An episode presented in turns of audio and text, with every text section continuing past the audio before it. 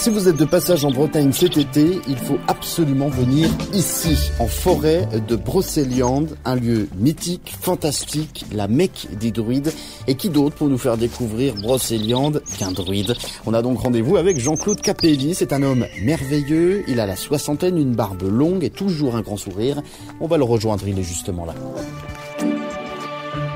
Jean-Claude, enchanté. Vous allez donc nous faire euh, découvrir tous ces lieux de légende et de féerie de la forêt de Brocéliande. C'est parfaitement possible, oui, oui, oui. On va au nord-ouest de la forêt, vers le hameau de Folle-Pensée. Hein, c'est tout un programme, ça. Bon, bah, c'est parti. C'est parti.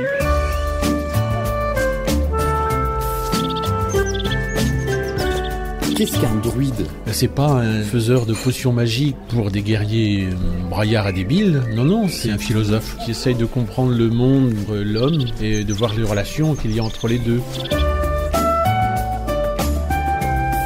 On est en plein cœur de la forêt. Alors ça, c'est le sentier euh, pour monter à la fontaine de Barenton. On longe le ruisseau et on arrive à, à ce merveilleux endroit avec une, une fontaine avec un très beau bassin avec des pierres. hein. Sur cette pierre, quand on déverse l'eau, ça déclenche un- une immense tempête. C'est là que Merlin est complètement tombé amoureux fou de Viviane.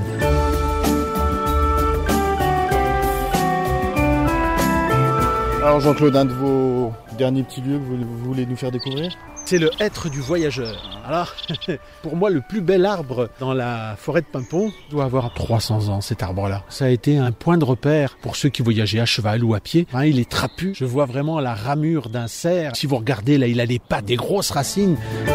Merci Jean-Claude pour cette visite de Pimpon Brocéliande et toutes ces, ces histoires féeriques. Tout le plaisir était pour moi.